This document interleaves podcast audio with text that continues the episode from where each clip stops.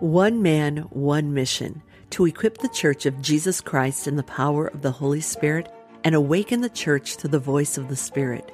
David Cuppett brings to you the School of the Holy Spirit from one of his many missions from around the world, where he aligns with apostolic leaders to eradicate spiritual blindness and reveal the true authority of believers in Christ to prophesy, heal the sick, raise the dead, and cleanse the lepers.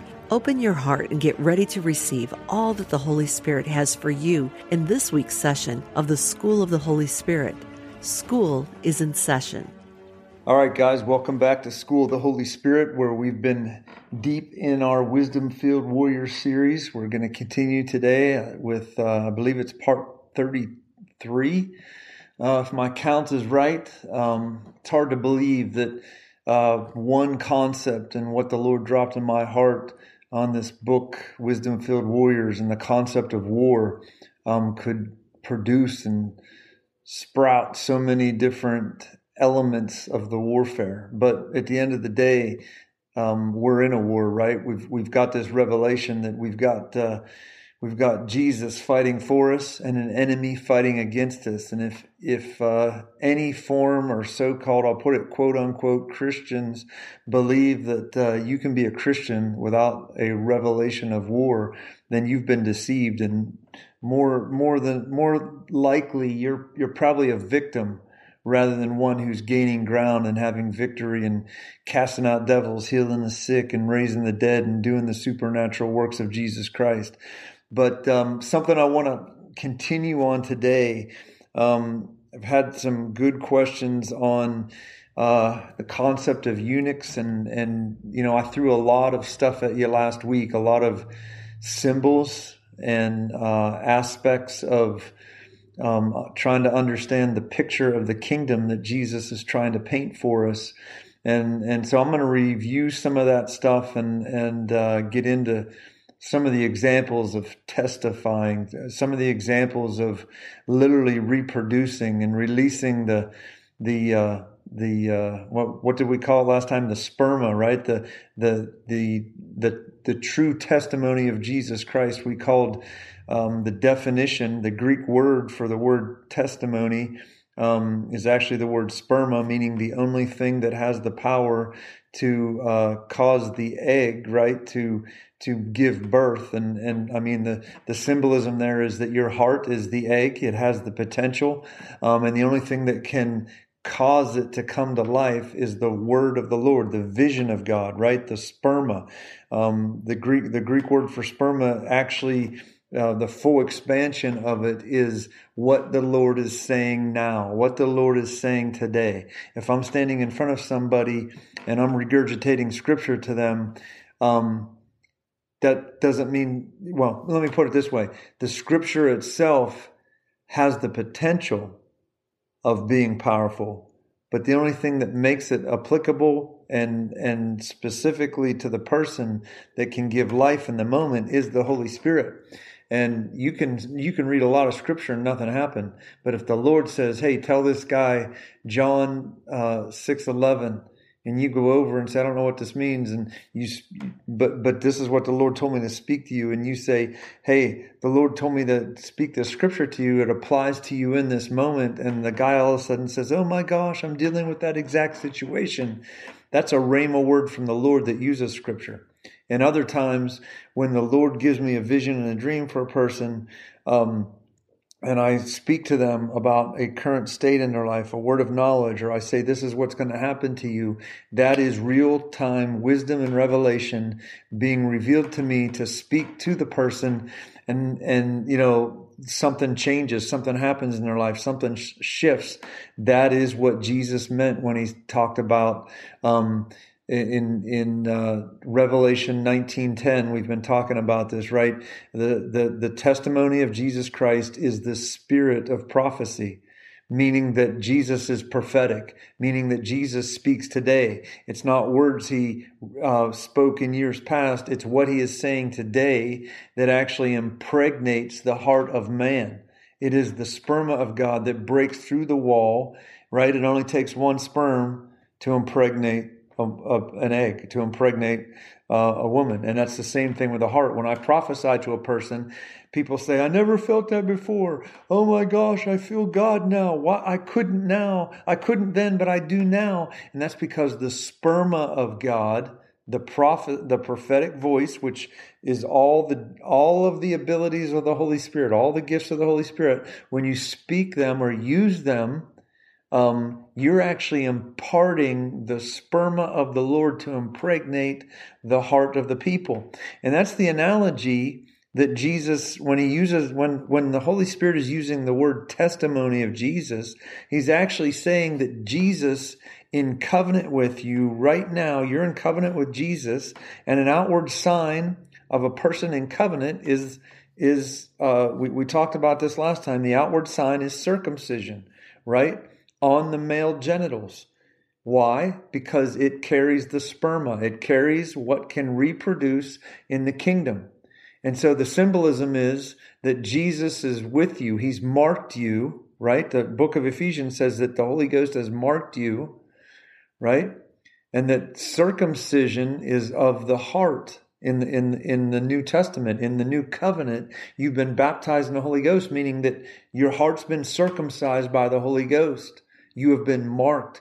You function differently than a, than a spiritually dead guy, than a, than a guy who's been sitting in a dead theological, theological church, never prophesied over, over anybody, never cast out a devil, never laid hands on anybody, never, never quote unquote testified of Jesus that that's a dead person. I don't care if they call themselves a Christian, and I'm not being mean, but if you realize you need to repent and you've been duped all your life, you've been faked out by false Christianity, you know, false theology that renders people powerless and unable to reproduce. That's a lie. You need to repent. You need the real Jesus, right? America is littered with dead, powerless, quote unquote Christianity.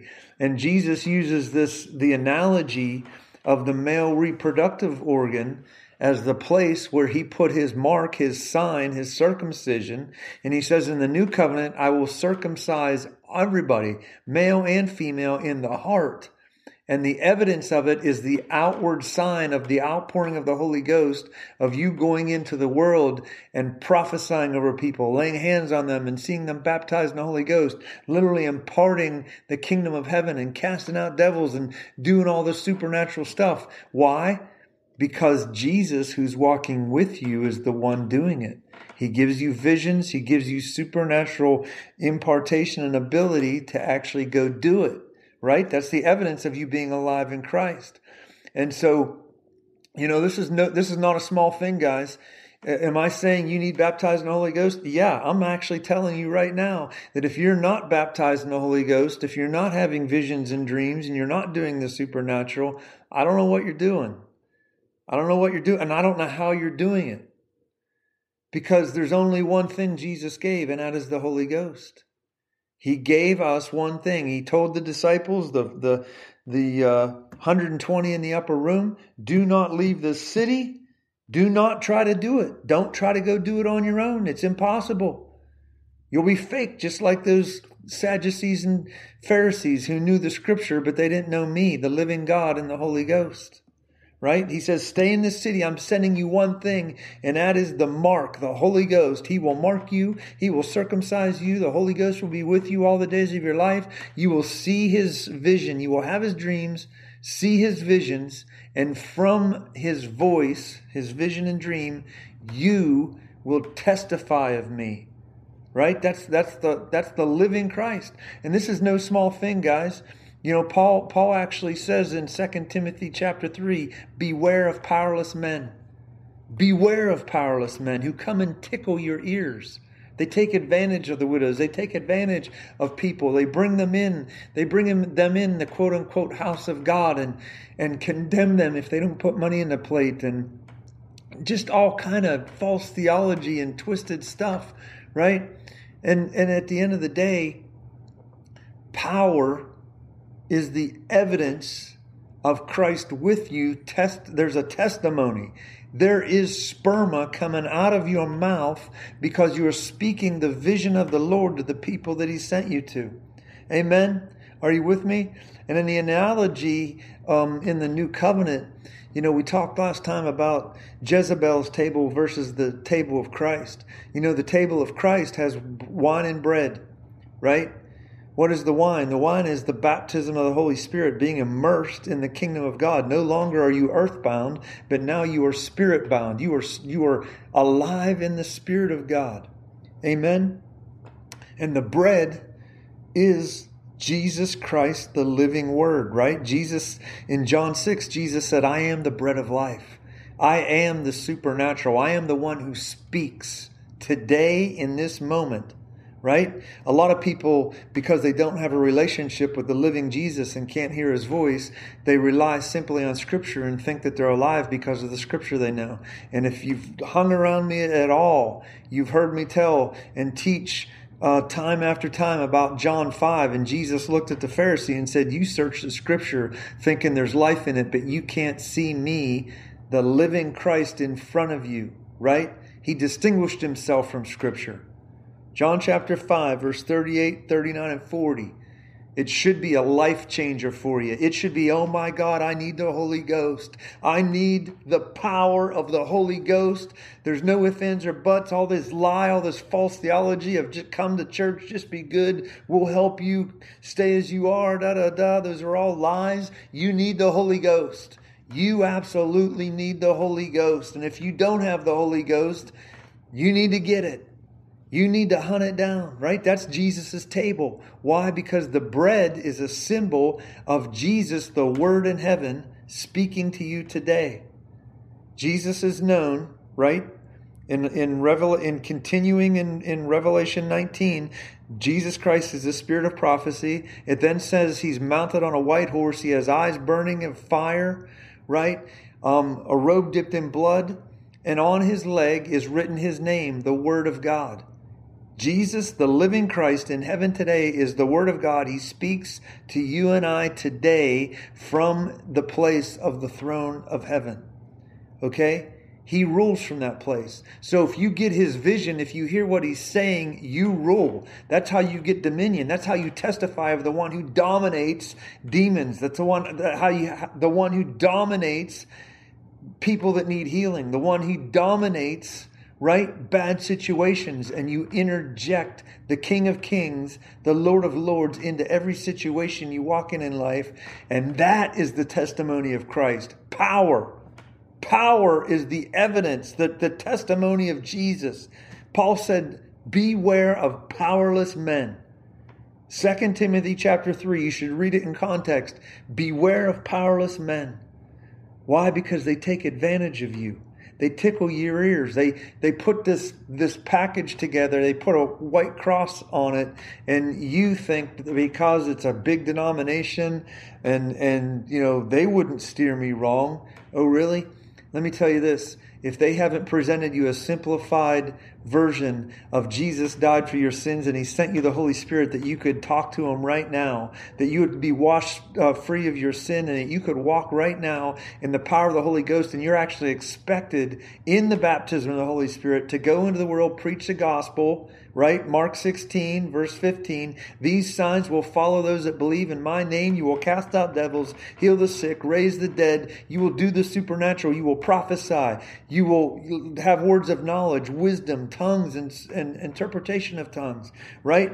Jesus' table is supernatural. That's why David said, Yea, though I walk through the valley of the shadow of death, I will fear no evil. Why? Because he's circumcised in the Holy Ghost. He's baptized in power, guys. He's baptized in the supernatural. There's nothing that can overpower him. There's no giant that can take him down. There's nothing like Saul or anybody else that can hunt him, that can over, overthrow him. Why? Because the power of the Holy Ghost. He sits at the table of Jesus Christ. He drinks of the Holy Ghost and he eats the bread, the voice of God, and nothing, nothing, nothing can overpower him. Nothing shall by any means hurt him, right?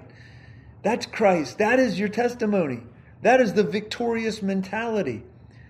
And Jesus specifically confronts the concept of eunuchs in the church, okay? A false representation of him because there's no such thing as a eunuch. There's no such thing as a eunuch in the kingdom of heaven. And Jesus actually comes across in a very infuriated manner when he's talking about Jezebel, right?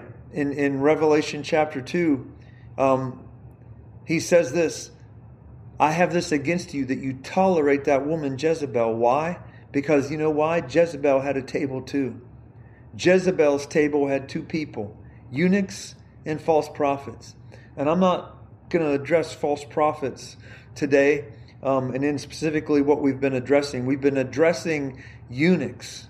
Why? Because a eunuch is somebody who cannot reproduce, they've been castrated. Okay, and I'm not talking about physically, I'm talking about spiritually. Okay? I'm not talking about any physical problem or issue with the reproductive system. Let's just get that out of the way. What I am talking about is the metaphor, the, the analogy that Jesus is using when he says, I have this against you, uh, that you tolerate Jezebel, powerlessness, an inability to reproduce right? So a eunuch cannot reproduce in the spirit. He, Jesus is, when he's referencing Jezebel in the New Testament, it's the context of the spirit making you a eunuch, meaning that all these false theologies that you believe that you get to heaven by doing good works, you get to heaven by putting money in an offering plate, you get to heaven by church attendance, you get to heaven by just being part of a church. Those are all lies. Those are all absolute lies. And the reality is, all of those, without being in the power of the Holy Ghost, are eunuchs. Okay? And Jesus, uh, Jesus is confronting this lie in this hour by awakening people to the war that you're in and realizing that you need baptized in the Holy Ghost because you're in a war, and that if you are a eunuch, you're, you're a powerless victim being taken advantage of by a whole bunch of false demonic theology and lies. And the reality is, um, Jesus literally is saying, I, I have this against you that you tolerate her. You tolerate the concept that you, that literally fights against you being baptized in the Holy Ghost and hearing God on your own. You see, the whole the goal of an apostolic church. There's a lot of guys that call themselves apostles and prophets, and and and there's theology based on what they're doing that is actually false. They're false apostles. They're false prophets. Why? Because if if uh, in the new in the new covenant it actually says that the church is to be built upon the revelation of the apostles and the prophets. What's that mean? It means that apostles and prophets are given a unique ability to hear the Lord in a very expanded manner.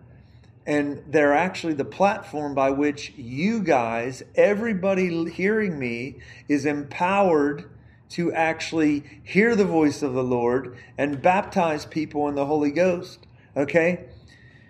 When, when, um, when the disciples were baptized in the Holy Ghost, and uh, in Acts chapter 8, um, Stephen goes down into Samaria and other parts, and he finds people. He tells them about Jesus, right? And um, once he tells them about Jesus, he then sends for the apostles, right? He sends for Peter to come down, lay hands on them, Read it. It's Acts chapter 8. It said when Peter got down, it says he laid his hands on them. They prayed in tongues. The supernatural, the same thing that happened on Pentecost happened to the people. Okay? So we have another description of what it means to be imparting power to the people. That's what apostles and prophets are to do. They are to be the platform that actually imparts the power of the Holy Ghost upon people, equipping the army of the Lord that you yourself hear God for yourself. Every person is to be equipped in the gifts of the Spirit. Okay? And I, I, mean, when I go to places, the Lord sends me, I've, I've told you these stories, and, and everything I'm telling you is an apostolic anointing to go and lay hands on people, see mass numbers of people baptized in the Holy Ghost and pray in tongues and do the supernatural. Okay, that's what I do. I spend, I, I work with people for a season and I go on to the next place. Okay, and I'm going to tell you some stories of that and how, how that works um, in, a, in a lot of cases here in a little bit. But my point is, you've got to ask yourself a question Are you in an apostolic place where you're being equipped in the Holy Ghost um, and empowered to hear the voice of the Lord and expected to minister to people? Um, if you're not, we've got it. We, I mean, there's got to be a revelation of what true apostolic anointing is. Okay? And at the end of the day, the church is not a place where people simply come together and talk and talk about life. A church is an army, meaning a church hears together what the Lord is saying. They recognize the call of God on that church, right? And the leaders with the church begin to move the church on the calling of the church.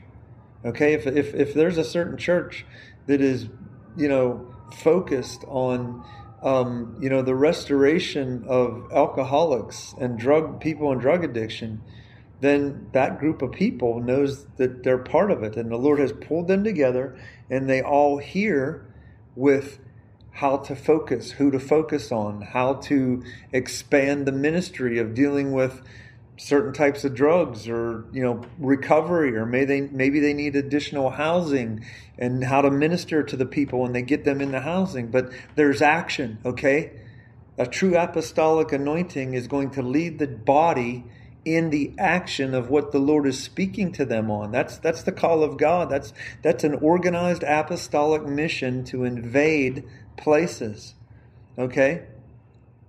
And so, you know, I'm throwing a lot at you guys, but the, these analogies the Lord uses with eunuchs versus reproduction and why his word is called a sperma, right? Why, why his his prophetic words visions and dreams are the sperma of God that reproduces is because you're all supposed to be centered on hearing Him.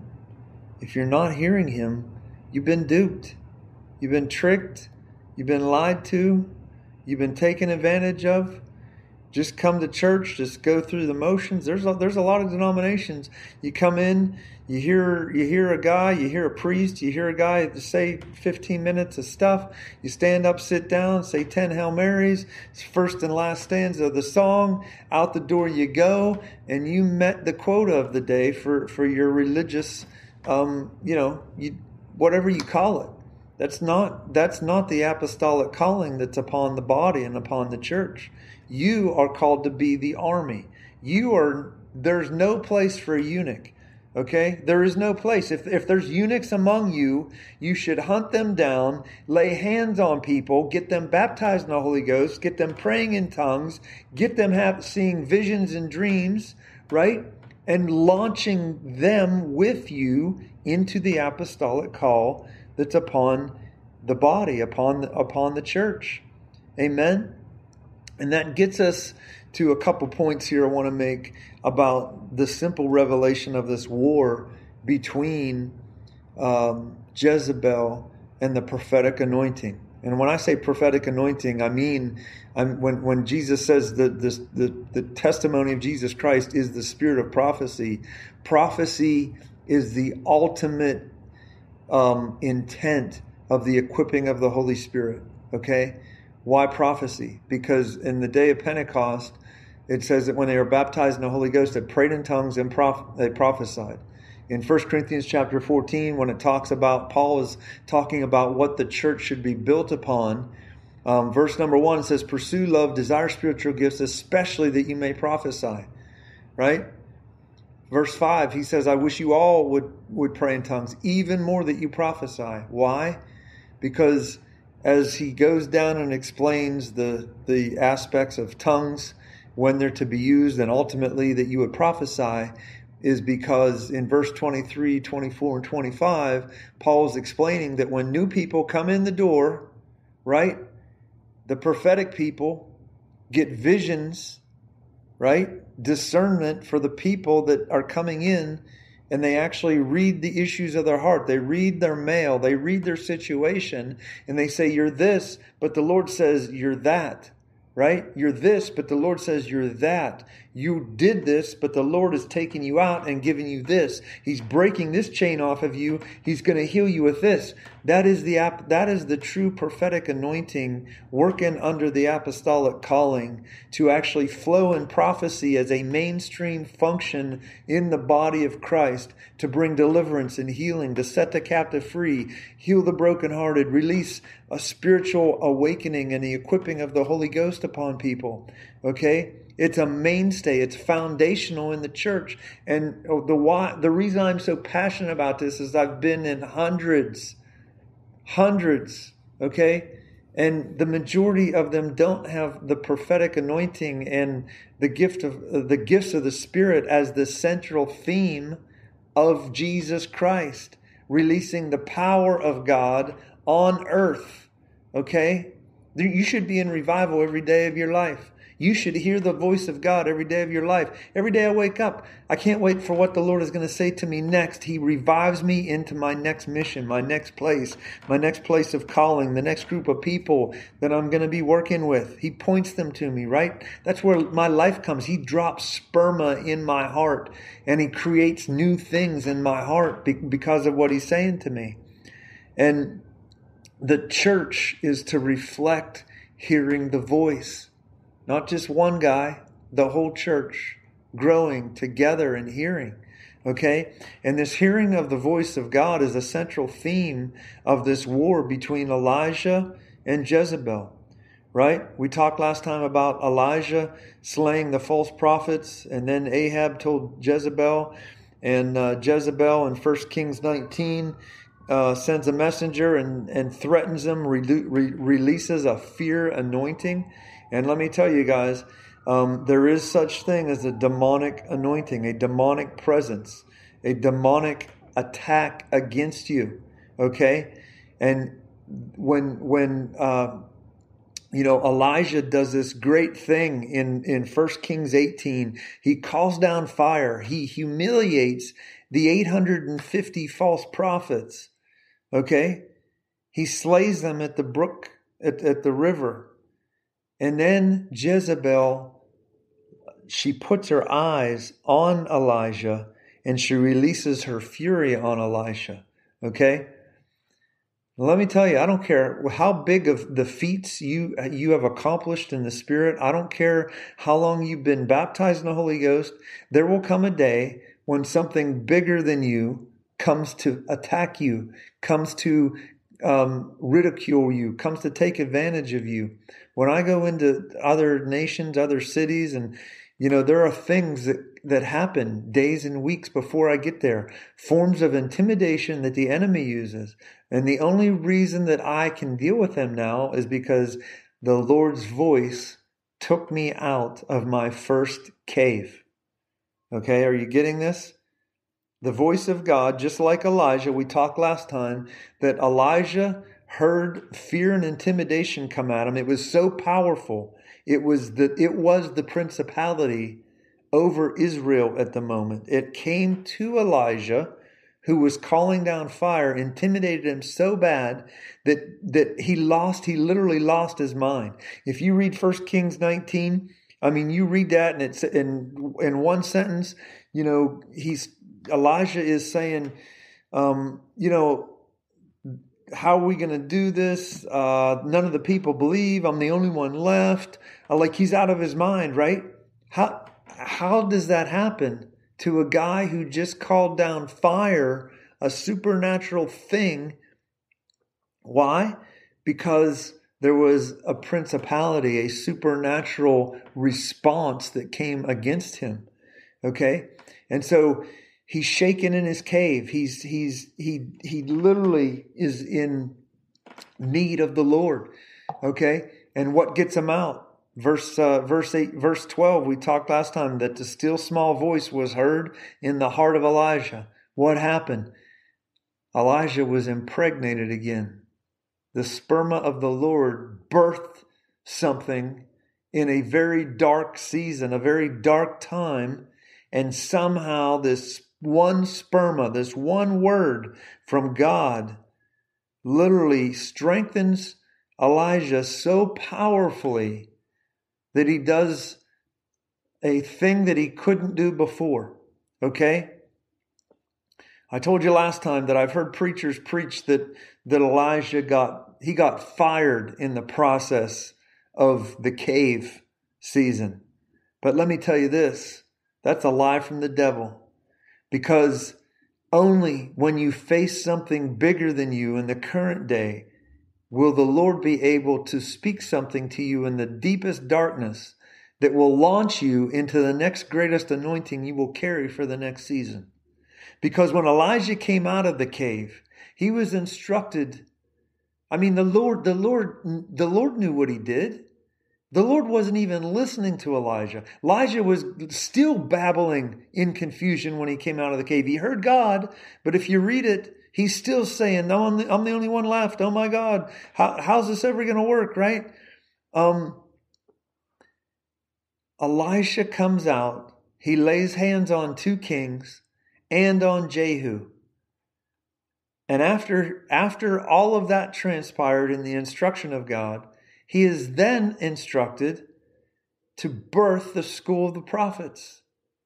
In a time where Jezebel still rules the nation, the Lord launched Elijah, who just came out of the cave shaking in fear, but heard one word from God. And some of you are catching something right now. Some of you are getting the revelation of why you're in the fight you're in, why you are being inundated by um, this uh, this anointing, this demonic anointing of fear and intimidation and anxiety. Some of you are dealing with anxiety attacks that you haven't had to deal with for years, and I'm here to tell you that the evidence of your enemy is just evidence that the Lord's going to speak to you so profoundly in the coming days that you're going to be launched into a new thing with a new anointing that's going to release a supernatural power that you didn't have before. Amen. And I mean, my God, this gets me so excited because what the enemy meant to destroy you with, the Lord will use that situation to actually get you into a place to hear him in a way that you've never heard him before. You see, the natural, the natural human tendency is that you're lazy, that you try to find a routine, a pattern, even doing spiritual things. You try to find patterns and routines. And the Lord actually shifts your life by letting an enemy come to expose something and force you to actually hunt the Lord in a way you've never hunted him before. And out of those experiences, you pray like you've never heard, like you've never had to pray before. And so my encouragement to you is don't think of yourself as something wrong with you because you're feeling extreme anxiety and fear. Okay? I told you and I've taught I've taught you this especially in the earlier sections of this wisdom filled warrior series that you are washed under the blood of Jesus. There is nothing wrong with you that you are made clean and the father sees you as innocent his son and daughter, and you are not guilty, but you are actually free in the Holy Ghost. You're empowered in the Holy Ghost. You are actually given the keys to the kingdom in the Holy Ghost. You are given all authority because Christ was given all authority. And if you're in Christ, then you have all authority. Why? Because you sit at his table, drinking his wine and eating his bread and hearing his word. And so the gift of tongues is a serious, serious, serious, seriously important thing. Do not neglect the gift of tongues. Because in your darkest hour, when you don't know what to pray, when you have no idea what you should pray for, when you're shaking in fear, when you're trembling, when you're in another nation and you don't know why, suddenly something came into your room and you're trembling and you're shaking, and you stop, drop, and pray, and you pray and you pray and you pray in the Holy Ghost. You pray in tongues till you hear His voice because He promised you, if you pray in my language, I will speak to you. Right? I've taught you all that. Go back and listen to it again.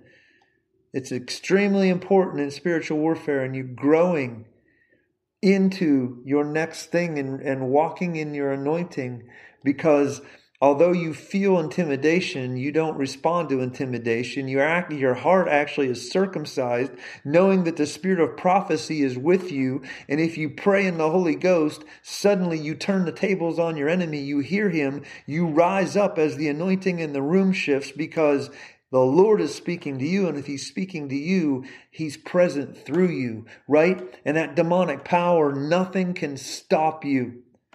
That's why I learned to pray like a like a madman. Like like I had to pray. I still have to pray. I pray and pray and pray because I hate the darkness. I hate my enemy. I hate what the enemy tries to do to me, and I hate what the enemy tries to do to you.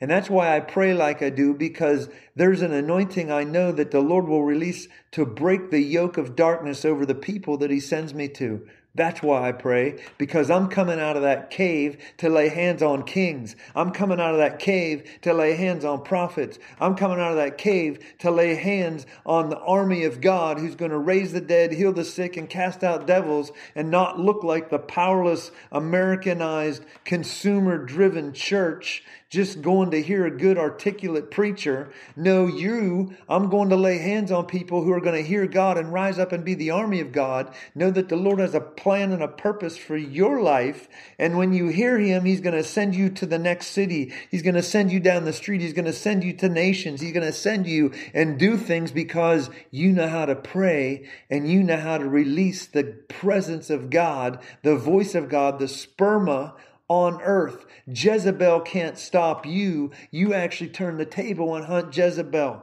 Oh my God, are you with me? I mean, the power of the Holy Ghost. If you, if you, if, if just one of you would just wrap your mind around the power of the Holy Ghost and the ability to pray in tongues, it would change your life.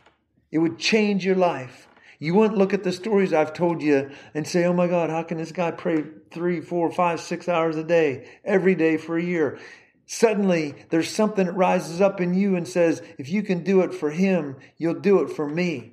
And then you are going to begin shifting your life because of the way you fervently hunt the Lord down in prayer. You see, there isn't a darkness dark enough.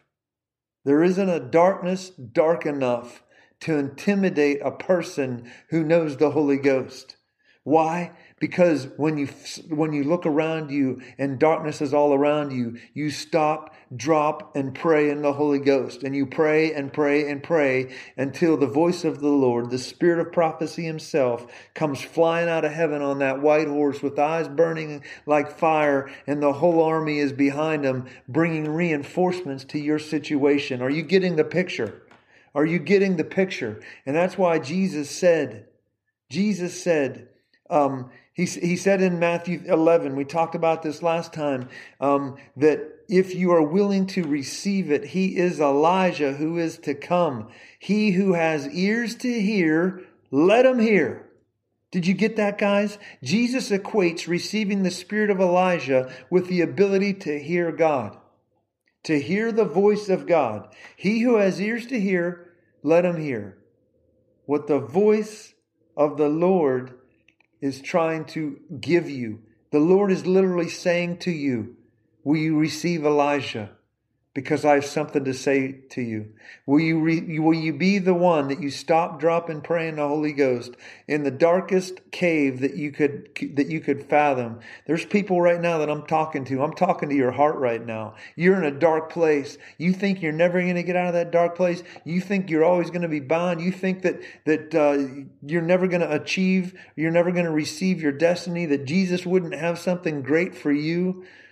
Those are lies because the Lord is equipping you in the hearing of this of this prophetic impartation. He's equipping you to not listen to the junk in your history and all that stuff that the world and, and satanic um, destiny wrote for you but you're gonna you're gonna hear the voice of the lord in the darkest place. You're gonna be anointed in power. You're gonna come out of that cave and you're gonna begin doing supernatural things like you've never done before. Amen that's the spirit of Elijah, the one who breaks out of the darkness. That's what Elijah is. That's what the true meaning of Elijah is. The one who has the testimony of Christ in the darkest of places. You hear the one who walks with you because he has circumcised you. He has baptized you. He has anointed you. He has equipped you to stand in the evil day. And to having done all, you stand. Amen. Are you with me? To be strengthened in the power of his might. And so ultimately, there's this man named Jehu, right? That was the guy that was anointed by Elijah. that the Lord said to to to ultimately anoint, that He would have a a a, uh, a calling, right? And the calling of Jehu was to kill Jezebel, not tolerate Jezebel, Right? Jesus said, do not tolerate that woman Jezebel. He's talking to the church, guys. He's not talking to the sinners. He's talking to the quote unquote church, the people that call themselves holy, the people that call themselves righteous. He's talking to you. He's talking to you. Do not tolerate her intimidation. Do not tolerate her fear. Do not tolerate how she uses the world to entice you, to seduce you, to use sorcery and witchcraft and all of the stuff that I taught you about before that has infiltrated the church and rendered it powerless. Do not tolerate it. Jesus is saying, I'm not only going to give you Elijah, I'm going to give you Jehu, the mantle that empowers eunuchs.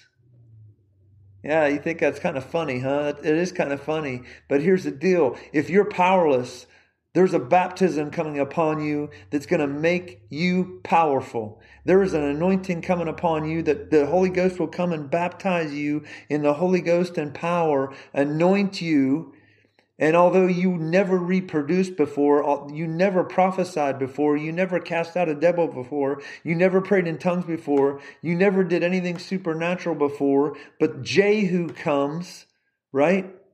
In in in uh, Jehu, or I'm sorry, in Second Kings chapter nine, verse 30, it says that Jehu came into the city, and the eunuchs, the very presence of Jehu, caused the eunuchs to grab Jezebel and throw her out of the window. That's what that's what the the Jehu anointing does. And I'm going to tell you a couple stories here that'll blow your mind about eunuchs who are actually uh, powerless, who suddenly flipped the script, threw Jezebel out of their life, and literally um, today are shaking up the world. But the reality is, the Lord in this hour, you are being awakened to war and there is a mantle. There is a there is an Elijah mantle, and there is a, a to to come out of the darkness with a with an anointing because you heard the voice to do supernatural things and there is a Jehu mantle that is literally being equipped upon people to walk into dead places. I can't tell you how many dead churches I walked into, not one of them prayed in tongues. Not one of them had anybody who ever prophesied, cast out a devil, or did anything supernatural in the power of the Holy Spirit. And when I walked out of the place, 100, 200, 300, 400. I've walked into I've walked into uh, crusades with three, four, five thousand people in India, not one of them knowing Jesus. And when I left, they're at the altar, shaking in the presence of God, praying in tongues, praying in tongues devils being cast out everywhere, all kind of supernatural stuff. Why? Because that's part of the anointing. That's part of the package of the Holy Ghost. If you are willing to receive Elijah, if you are willing to receive Jehu and the power to overturn Jezebel because you've decided in your heart you're not going to tolerate being powerless, you're no longer going to be a eunuch, but you're going to receive the baptism of the Holy Spirit you're going to hear God come out of the darkness and do the supernatural power that God has anointed and called you to do. Amen. Amen. My God, I could preach all night. I'm, I'm like so fired up right now, I can't even sit straight. But I want to tell you some stories that will invigorate you and um, hopefully get you in a mindset that you should be expecting a lot the anointing of Elijah, the anointing of Jehu to come upon you to do this supernatural stuff. And I'll lead you through a prayer here in a minute, but I want to tell you some stories. Um, the first time I went to India, the first time the Lord called me to India, there was this one particular pastor. Um, when I landed in India, uh, by the end of the first day, this guy had he took me to this little grass hut. I mean, he had lost everything. He had a church. Um, it, it, was taken away from him, and he begins to tell me the story that um, basically this this local group of thugs, the, these radical Hindus, um, literally came and uh, they walked into the church and intimidated everybody They they literally intimidated everybody. Um, they were afraid to meet. Uh, there's all this stuff where you know they couldn't meet. Um, there were people getting beat in the streets. Uh, just you know terrifying stuff. And I'm sitting there as he's telling me this in his in his you know two two room hut. Uh, I'm like, what the heck did I get myself into?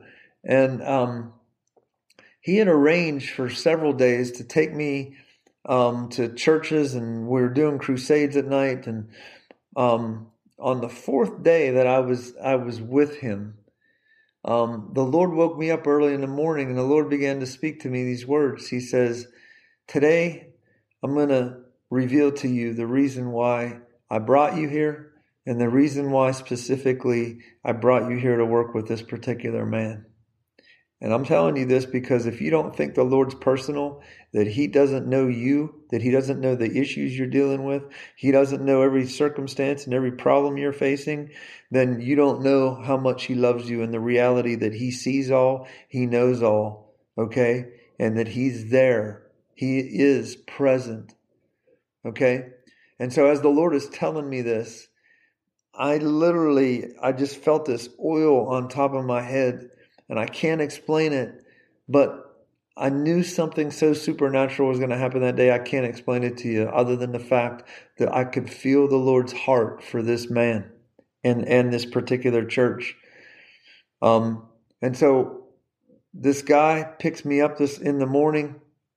He says, I'm going to take you to the place where uh, it used to be my church. He goes, and we've invited some people but I don't know how many is going to make it. And, um, you know, he starts to tell me this, you know, he's telling me further about the story of how these radical Hindus literally hunted everybody in his church and intimidated them from coming. And he goes, We've tried to tell people that you're going to be here and you're coming to what used to be my church. Um, but he goes, the locals, everybody, they come in and out of the building they call the church and they use it for other things. And um, he goes, I don't know what's going to happen, but I mean, think about it, guys. We're going into war. We're going into battle. I don't know. He doesn't know that the Lord woke me up and specifically started to tell me why he was he took me here to specifically work with this particular pastor. But anyway, we we pull up to the to the place where his church was. We're in there. They're trying to pull some instruments and different things together. They start playing music. Well, when they start playing music, you could hear it out in the village, and people, the the the people who were coming to his church, the small number of Christians in this village, and you know, for the most part, Christians are outcasts in India. Okay, they get treated very bad um, and, and intimidated. Um, and so when they start, when they heard the music, people started literally coming in off the streets. The people that that were part of his church, and so we get in there. We've got 60, 70 people um, inside of this of this building, and I started to preach and minister, and I started to prophesy over people. And when I started to prophesy over people, um, you know, a girl, I prophesy over a girl, she falls, she's laying on the ground, she's shaking and trembling. I prophesy over the next person, they fall, they're trembling and they're shaking. Um, when I got to, I turned around to my to the pastor that I was working with, he was interpreting for me. And when I looked at him, the Lord gave me a vision for him. And I'm not going to tell you the whole thing, but it was about the Lord restoring him today, not tomorrow, not next week, it wasn't a prophecy for down the road. It was a Jehu, you are being restored today anointing.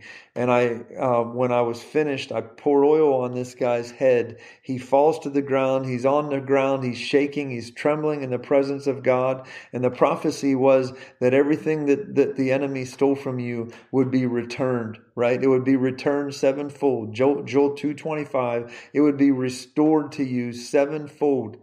Okay? And so so I turn to the people and I start prophesying, and all I can tell you is the presence of the Lord became so strong in that room. People are, I mean, the whole room falls out in the presence of the God. They're shaking and they're trembling. Okay. And there's a guy that we posted at one of the doors um, that was the he was watching out in the street because he was watching to see if the Hindu, the radical Hindus, were going to come in with their clubs and do what they do to intimidate the people. And at this time, I'm prophesying, and I, am standing in the doorway, and I begin prophesying out in the street about the restoration um, on this house and what was going to happen. And all I can explain to you is um, one by one, these radical Hindus would walk over and look into and see what was going on in the room. And when they would cross into the threshold of the door, they would literally fall down on their face. The, it was like a glory. It was it was a supernatural glory. These these radical Hindus would fall down on their face, and when they would get up, their eyes they looked like deer in the headlights. They were in shock. They were under the power of the Holy Ghost, and I, I can't. I'm not going to rattle off numbers or anything, but there were radical Hindus who weeks prior were beating Christians in the street, who walked in like it, it, was like they were in a trance. They came across the road into the threshold, fell face down when they when they got inside the door. And when they got up, they started they started to say, I believe Jesus Christ. I believe Jesus Christ. I believe Jesus Christ. It was supernatural. It's a, it's an, it was an anointing that is actually supernatural. The sperma of the Lord, as I was speaking and doing what the Lord was telling me to do, it wasn't just normal prophecy. It wasn't just people just, you know, receiving prophecy. It was the Lord restoring a man and restoring the fact that Christians are not afraid of the enemy the enemy, guess what happened? As those radical Hindus and the groups that they led, as, as their leaders were coming through the, uh, the door and falling down and getting up claiming Jesus Christ, guess what happened? The word spread, the supernatural, literally, this the place was being like day after day. They're telling me stories day after day, people giving their lives to Jesus Christ. Okay?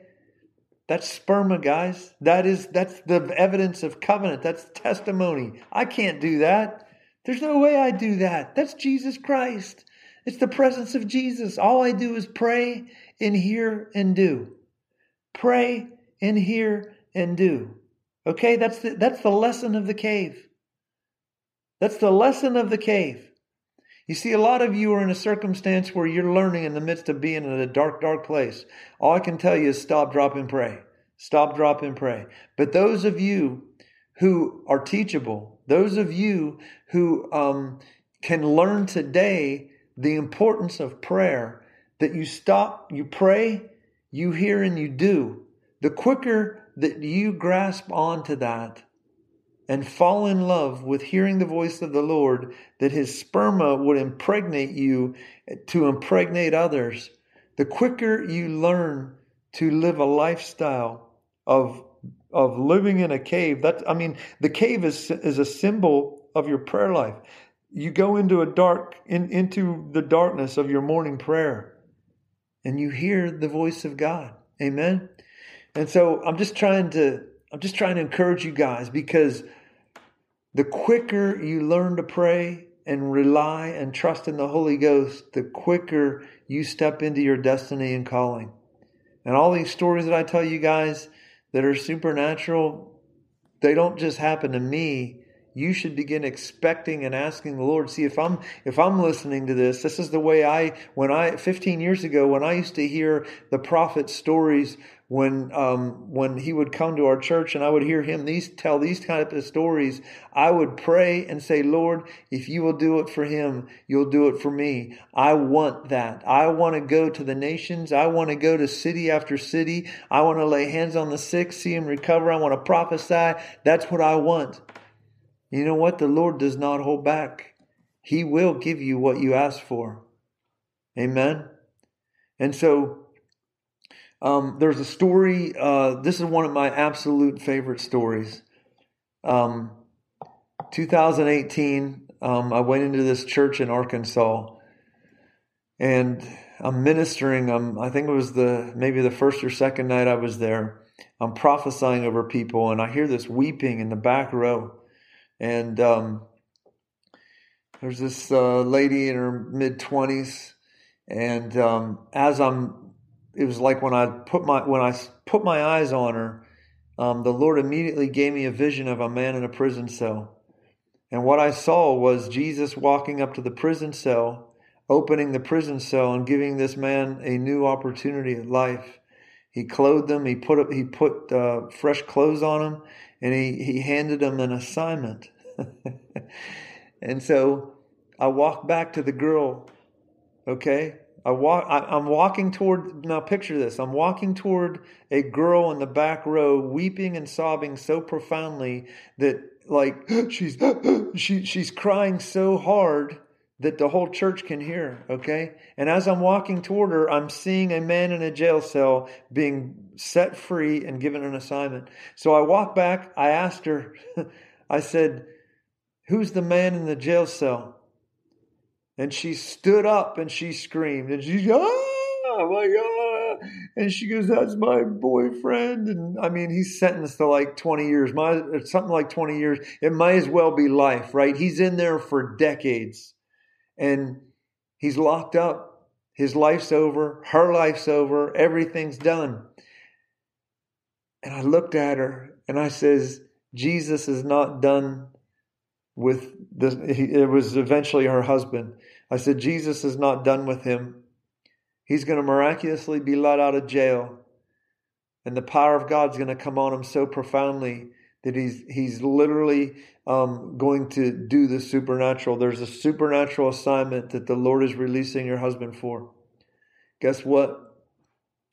Three months later, I'm back at this church. We're equipping. I mean, this church is learning to prophesy. This church is they're full on Holy Ghost, right? So I'm I'm go in and I'm I'm preaching this on on the first night back. I think it was uh, I think it was November December of 2018.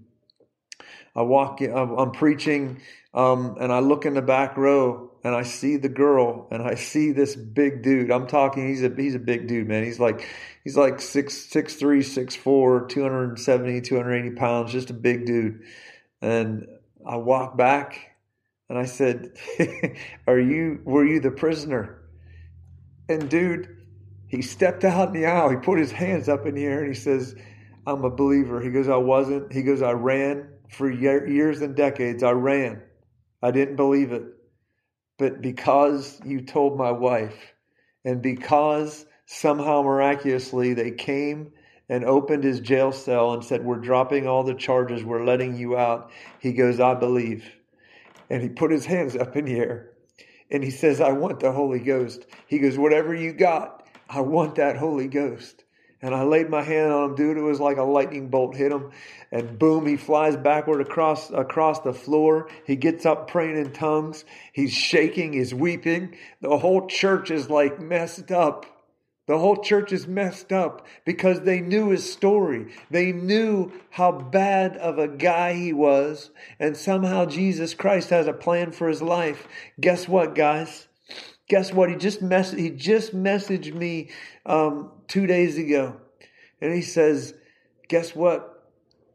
He goes, not only are we doing everything here at the church, and I mean, he, the Lord set him on fire. He was in charge of the youth. He was in charge of the men's group. Um, he's casting out devils. He's, he's, he's prophesying. He's doing all this supernatural stuff. He messaged me two year, two days ago and he says, guess what? I'm still doing that at the church, but I'm also uh, a pastor at such and such Baptist church down the street. And we're teaching them about the Holy Ghost. We're going to get them all baptized. And I'm like, you go, dude. Amen. How, I mean, come on, guys. I don't care how, how demoralized, how, how much you think it's impossible. There is nothing impossible. There is nothing impossible. You see, for a religious guy, for a religious organization that has no supernatural sperma, no supernatural visions and dreams of the Lord that are releasing, have the ability to impregnate a situation.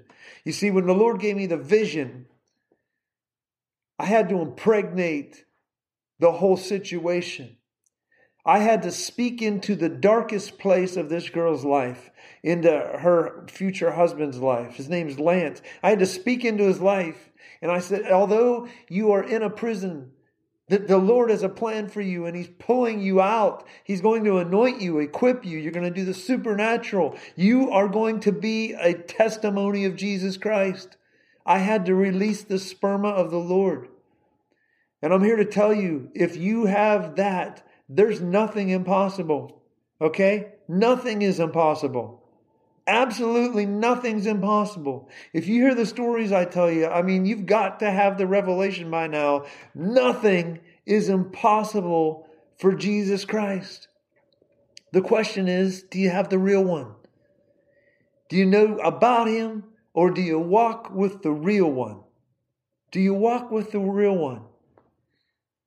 You see, I've been telling you guys these, these stories, and I'm, I'm, I'm like, I'm practically begging you to message me and call me. Okay?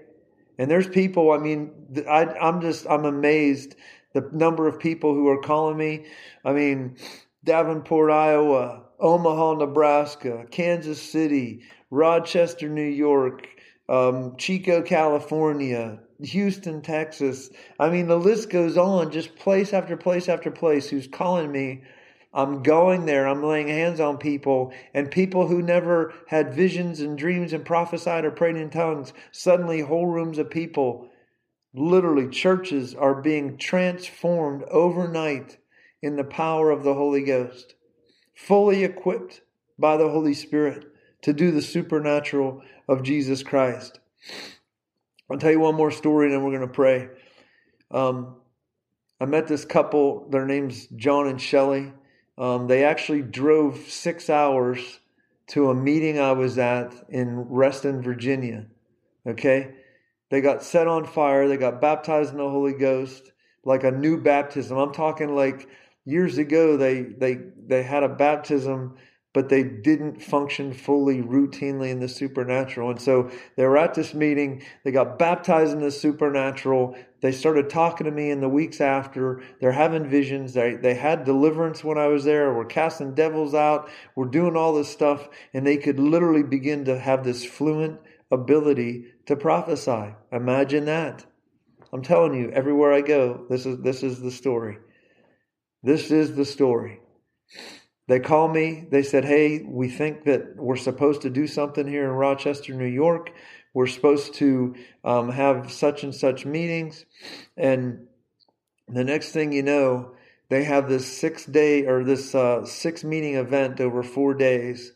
And we've got hundreds of people baptized in the Holy Ghost. We've got all this supernatural stuff happen because of a couple, one couple, who says, I want what you have. I want the baptism of the Holy Spirit, this unique anointing, this Elijah anointing, this Jehu anointing, that, that I'm equipped to see the vision of the Lord, to hear his voice so profoundly. And I come out laying hands on kings. I come out laying hands on prophets. I come out awakening the army of the God and do of God and doing the supernatural that Jesus Christ said would be evidence of those who testify of him. Okay? He's doing it for people. The question is, do you want it? Amen. Do you want it? So we, you know, we can we can go a lot deeper, obviously, if I'm present with you. But here's the deal. I just want to lead you through a prayer. Okay? Just just you know, wherever you're at, just stop and just say this with me. Say, Father, in the whole in the name of Jesus. I ask, Lord, that you would speak into my darkness, speak to my limitation, speak to my inability, speak to my fear. Let me hear your voice in ways I've never heard before. Let me hear the thunder and lightning of your voice coming out of heaven. Lord, have an impact. Be the, the sperma that transforms my heart into a new living thing that anoints me in the Holy Ghost in power in a new way. Equip me, Father, in the name of Jesus, Lord, to come out of every place of limitation, to come out of the cave, to come out of darkness. Lord, equip me. Lord, eradicate the eunuch in me. eradicate, Lord, this inability to reproduce. Lord, I pray that you would circumcise my heart in a profound way, that I would hear you describe my destiny. Give me dreams and visions of my destiny. Give me dreams and visions of my purpose, of my calling. Give me dreams and visions on how to lead, how to make money, how to restore my family, how to embody the fullness of Jesus Christ. Give me vision. Lord, I pray that just as you touched Jeremiah and you said that you will take up, that you will uproot demonic kingdoms, that you will tear down demonic structures and build and plant the kingdom of heaven. I ask for that right now, Lord, that by your vision and dream, that you would root out and tear down the lies and the, the demo, that the demonic powers have released upon me, like Jezebel did to Elijah.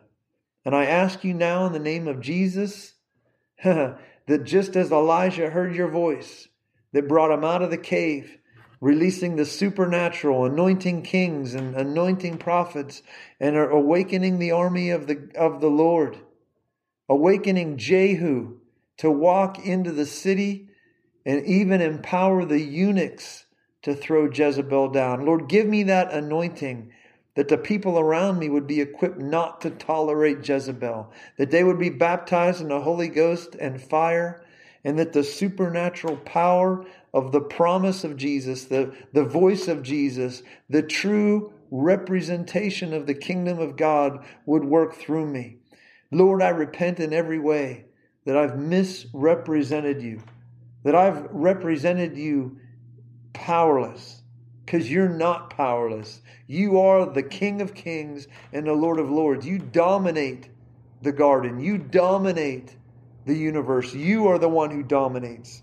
Lord, give me the mindset, the ability, and the anointing to dominate my workplace, dominate my home, dominate my church, dominate every place that you send me, Lord in love to release the kingdom of heaven on earth, to cast out devils, heal the sick, raise the dead, preach, teach, and prophesy, and use every gift of the Holy Ghost. I ask for that right now in Jesus' name. In Jesus' name, I ask for it right now. Baptize me. Baptize me. Fill me, Holy Ghost, with the gift of tongues that I may prophesy in the name of Jesus. All right, guys. It's been awesome. It's been real.